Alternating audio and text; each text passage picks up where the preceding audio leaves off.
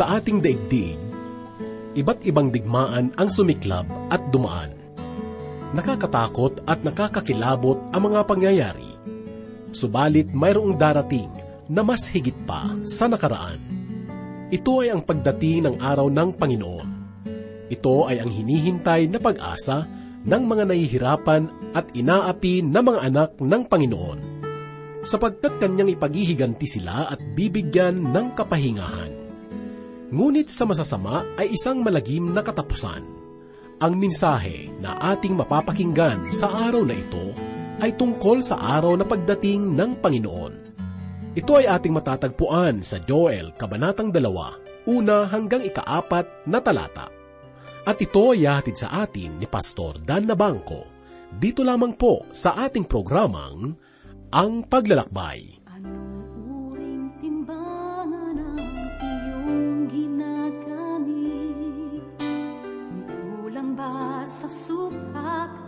O yung tama at tuwid? Di mo ba alam ang utos niyang huwag kang magnanakaw? Dahil Diyos ang siyang maniningil sa'yo pagdating ng araw. Huwag mong gawin sa kapwa mo ang ayaw mong Ipilit ang gawang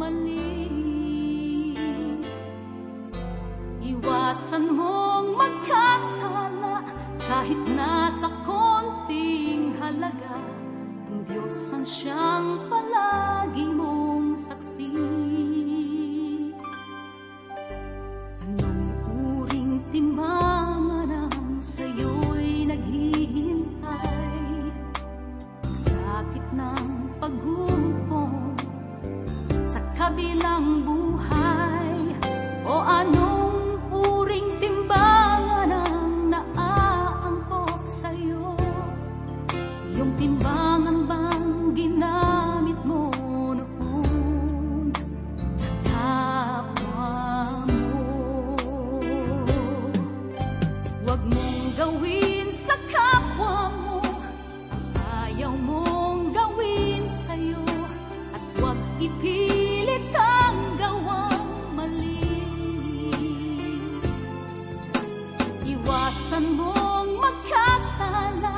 kahit nasa konting halaga. Diyos ang siyang mong saksi. Anong uring timbangan ang sa'yo'y naghihintay? Pagsapit ng paghuhukom sa kabilang buhay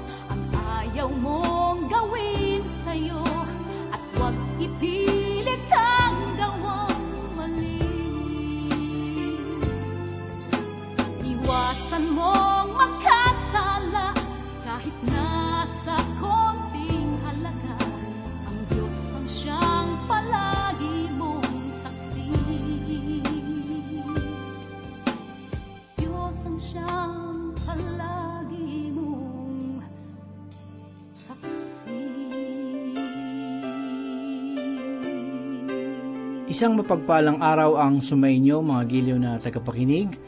Oras na naman po upang tayo ay magbulay-bulay ng salita ng Panginoon. Atin pong ihanda ang ating puso't isipan sa mga katotohanan na masusumpungan sa banal na salita. Pastor Dan Abangco po, ang inyong tagapanguna. Ipinagpapatuloy ng kabanatang ito ang pambungad na pahayag na nagsimula sa unang kabanata ng Joel, unang talata. Muling binibigyang diin sa paksa na ito ang mensahe na nilalaman sa unang kabanata. Kung ating matatandaan, ang Diyos ay nangako kay David ng isang kaharian na binabalot ng kalwalhatian. Ang tipan na ito ang siyang naging sentro ng pahayag ng mga propeta, sapagkat ito ay pag-asa para sa kanila. Ang aklat ni Propeta Joel ay naglalaman ng mga mensahe patungkol sa hinaharap. Dapat nating tandaan na si Propeta Joel ang siyang una sa mga nagsulat sa mga propeta. Ito ay patungkol sa araw ng Panginoon. Nais niyang ipabatid na ang pagdating ng Mesayas ay kapapalooban ng kapangyarihan na gigimbal sa buong daigdig. Sapagkat bago maranasan ng sanlibutan ang luwalhati ng milenyong kaharian, ang daigdig ay daraan muna sa tinatawag na panahon ng matinding kapighatian. Narito po ang ikalawang kabanata ng Joel na magpapaunawa sa atin patungkol sa panahong lalakaran ng daigdig bago dumating si Kristo. Basahin po natin ang unang talata bilang ating pagpapasimula. Hipa ninyo ang trompeta sa Zion. Patunugin ninyo ang hudyat sa aking banal na bundok. Manginig ang lahat ng narinirahan sa lupain. Sapagkat ang araw ng Panginoon ay dumarating, ito'y malapit na. Muli ay nais kong ipaalaala sa inyo na si Propeta Joel ang unang manunulat na propeta. Ang kanyang mensahe ay bumabagtas sa mga panahon patungo sa araw ng Panginoon. Ang pahayag ay nagsisimula sa madilim na kalagayan ng hatol at nagbubukas sa maluwalhating pagdating ng Panginoong Hesus. Sangayon kay Malakyas, si Kristo ang siyang helip na ang ibig sabihin ay araw ng katwiran na may pagpapagaling sa kanyang mga pakpak. Ang bansa ay inuutusan ng Diyos na hipan ang trompeta sa lugar ng banal na bundok at sa Zion. Ito po ay matatagpuan naman sa Jerusalem. Mahalagang maunawaan natin na ang trompeta ay may malaking kahulugan sa bansang Israel. Para sa akin, mahalagang magkaroon ng malinaw na pagkakaunawa ang isang mag-aaral ng banal na kasulatan upang masigit niyang makita ang gamit ng trompeta para sa bansang Israel. Ang pag-ihip ng trompeta ay mayroong makahulugang sagisag. Mula pa lamang sa aklat ng bilang ay makakatagpo na tayo ng mga halimbawa patungkol sa kaisipang inilalagay ng Diyos sa kasangkapan na ito. Ang sabi sa ikasampung kabanata ng aklat ng bilang, una at ikalawang talata ay ganito, Nagsalita ang Panginoon kay Moises na sinasabi, Gumawa ka ng dalawang trompetang pilak.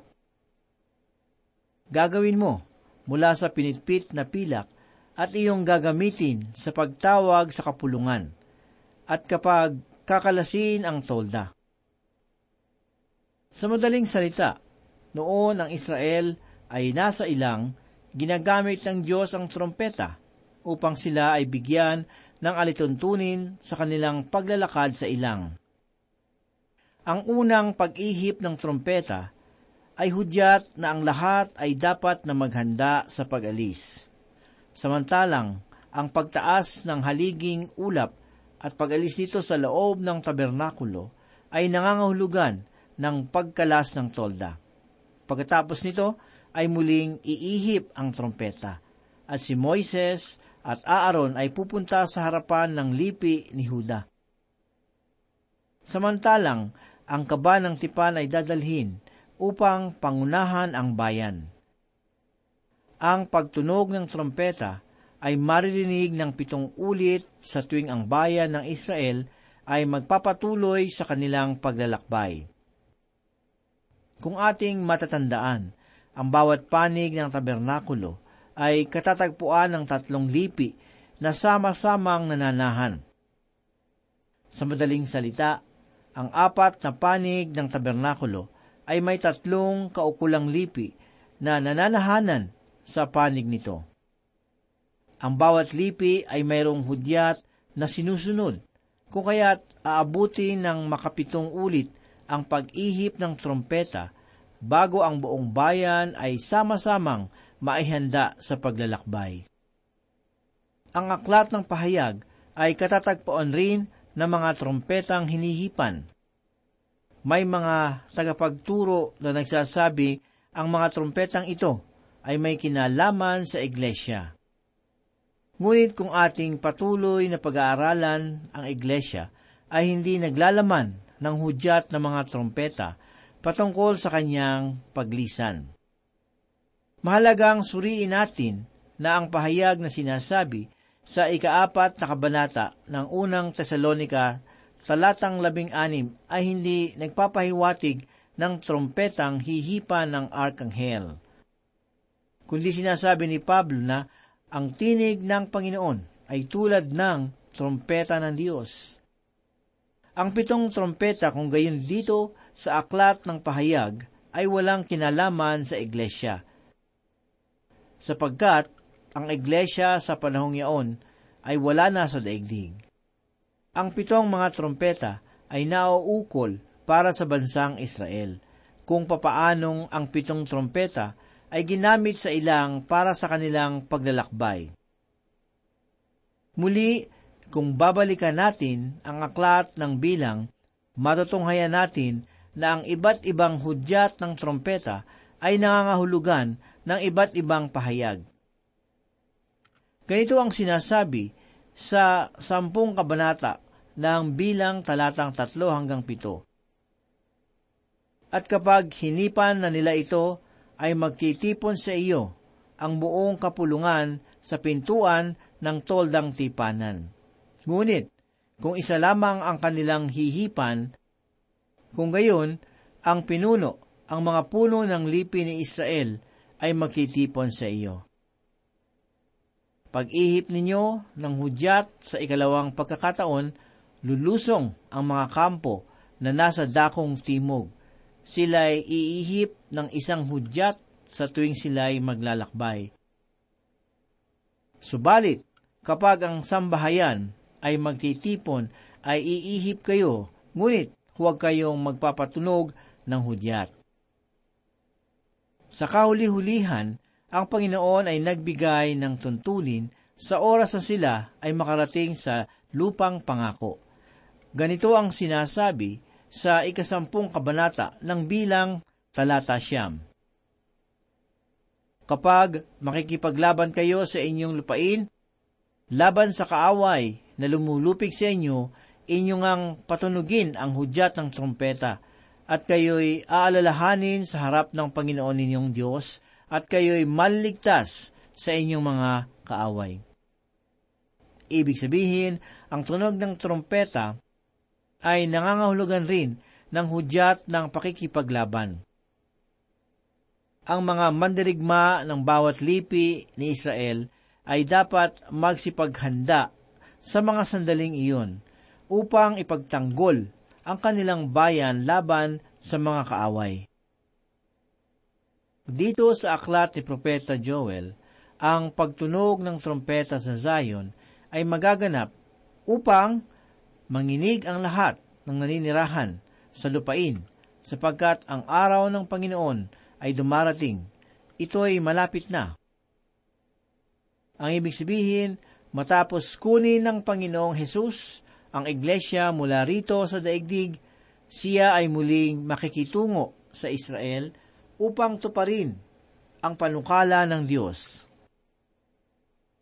Dito sa ikalawang kabanata na ibinigay ni Propeta Joel ang mabuting paghahalimbawa ng mga balang at ng sandatang Assyria tungo sa panghinaharap na kaganapan sa araw ng Panginoon. Maraming mga dalubhasa sa banal na kasunatan ang nagsasabi na ang mga salot at mga kaaway na tinutukoy sa kabanatang ito ay magaganap lamang sa lugar ng Israel. May iba naman na nagsasabi na ang pahayag na ito ay tumutukoy lamang sa panahon ng matinding kapighatian. Ngunit ito ay mas higit na mabibigyan linaw kung ating bibigyan ng pag-aaral ang aklat ni Propeta Joel. Dapat nating maunawaan na ang mensahe na nakapaloob sa propesiya ng aklat ay mayroong kahangahangang pagkakaisa. Ito ay ating mapapansin sa kasalukuyang kalagayan ng bansa tungo sa panghinaharap na kalagayan nito. Kung ating matatandaan, kaugalian na ng mga propeta ang gumamit ng kasalukuyang pangyayari upang ito ay gawin nilang halimbawa para sa darating na panahon. Muli, ang mga balang ay larawan ng santahang lakas na magmumula sa hilaga. Ito ay tumutukoy sa kapangyarihan ng Assyria na ginawang halimbawa naman ni Propeta Joel para sa darating na kaaway mula sa hilaga sa mga huling araw. Kung babalikan natin ang pag-aaral sa ikatatlumpu at walo at ikatatlumpu at siyam na kabanata ng Ezekiel, makikita natin na ang bansang Rusya ay nasa hilaga. Ang kanyang kalagayan laban sa Israel ay nagbabadya na panghinaharap na pananakop na magaganap sa kalahating taon ng matinding kapighatian. Ang araw ng Panginoon na tinutukoy rito sa aklat ni Propeta Joel ay hindi nangangahulugan ng dalawampu at apat na oras sa loob ng isang araw. Kung babasahin natin ang ikaanim na kabanata ng ikalawang Korinto, talatang anim, matutunghayan natin na maging ang kasalukuyang panahon ay tinatawag rin na araw. Ganito ang sinasabi ni Apostol Pablo, Ngayon na ang panahon, kanais-nais, ngayon na ang araw ng kaligtasan.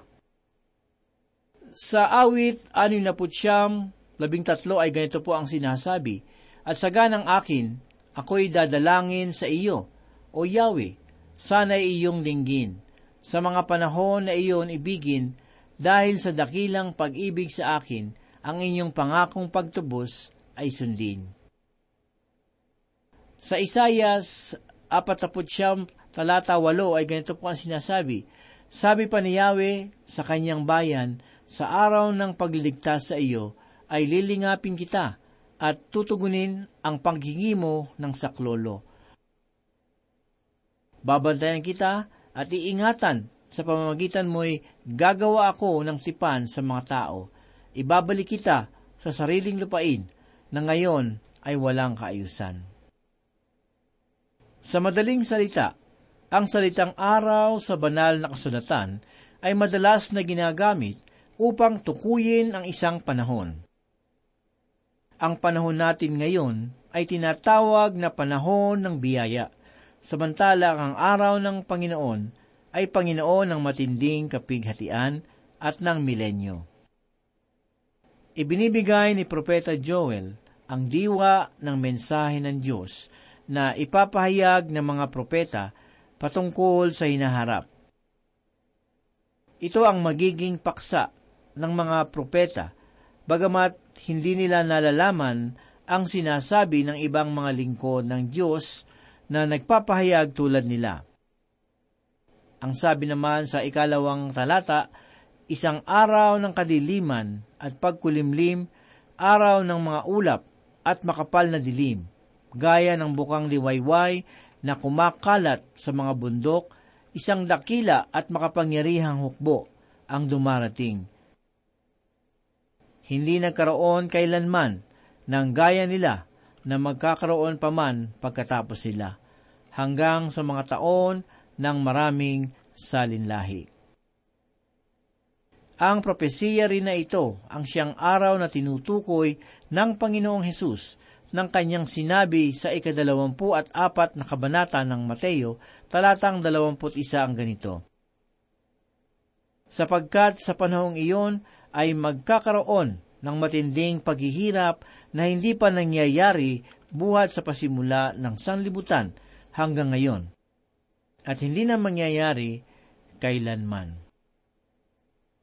Basahin din po natin ang nakasaad sa Juan 16, 33. Ganito po ang sinasabi, Sinasabi ko ito sa inyo, upang kayo'y magkaroon ng kapayapaan sa pakikipag-isa sa akin.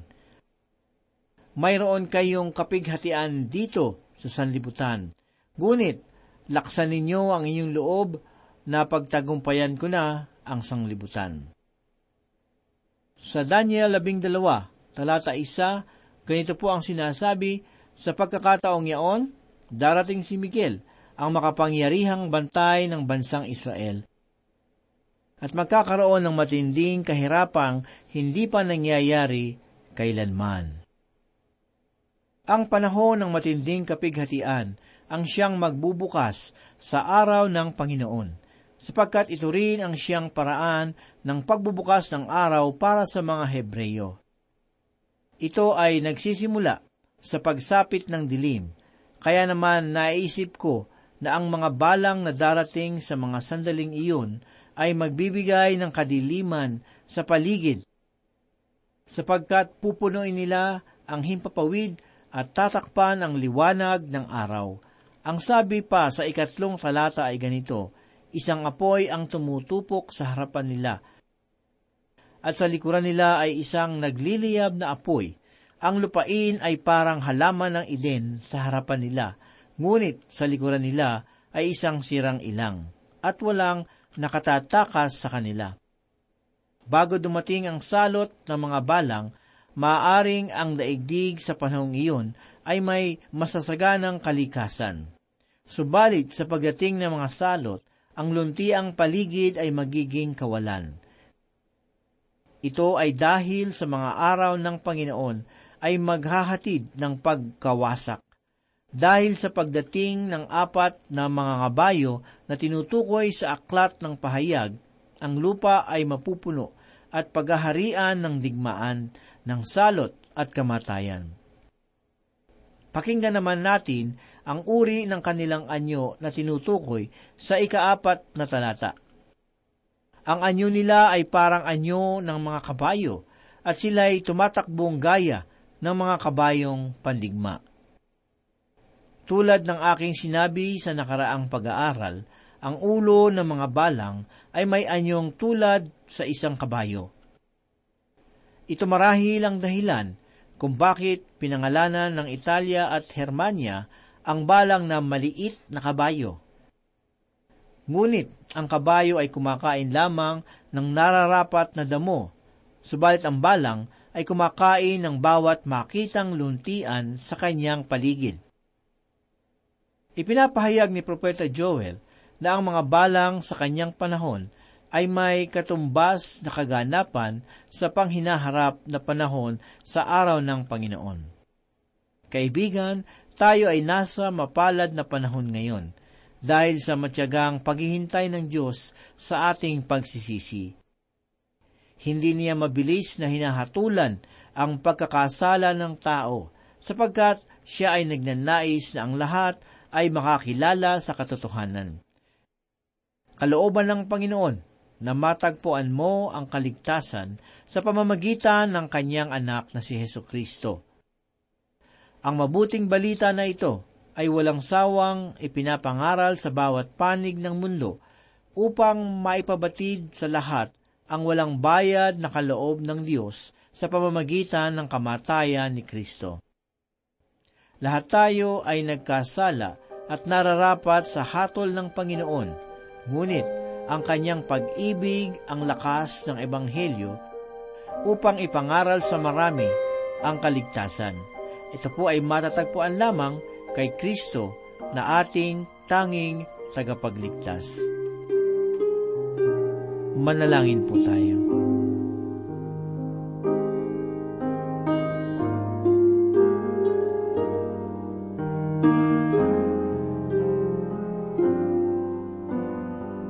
dakila at mapagpala naming Diyos, kami po muli ay nagpapasalamat sa inyong kabutihan. Salamat sa iyong mga salita na aming napagbulay-bulayan. Ito po ay nagdulot ng kabusugan ng aming kaluluwa. Ikaw ang gumabay sa amin upang maisabuhay namin ang iyong mga katuroan. Sa mga sandaling ito, loobin mo nawa na matatak sa aming mga puso at aming maisabuhay ang iyong kalooban. Pagpalain mo, O Diyos, ang aming mga tagapakinig.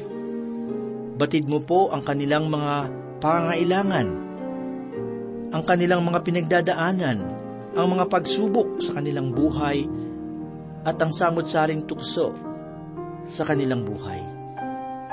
Tulungan mo po na maging matatag ang kanilang pananampalataya upang sila ay maging matagumpay. Salamat o Diyos at loobin mong sila ay muling makasubaybay sa muling pag-aaral ng banal mong aklat. Tulungan mo po kami, Panginoon, na manindigan sa aming pananampalataya.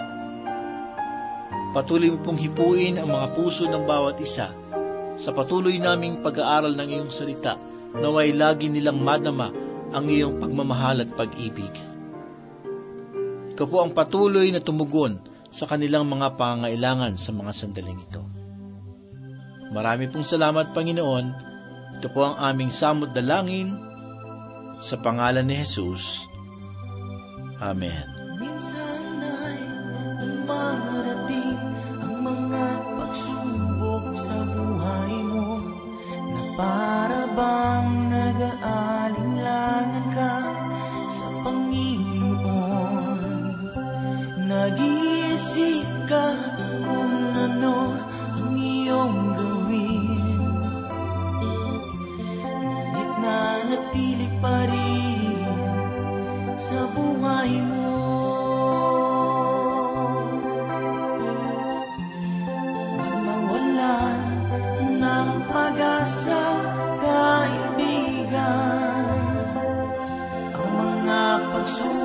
pagsubok sa'yo'y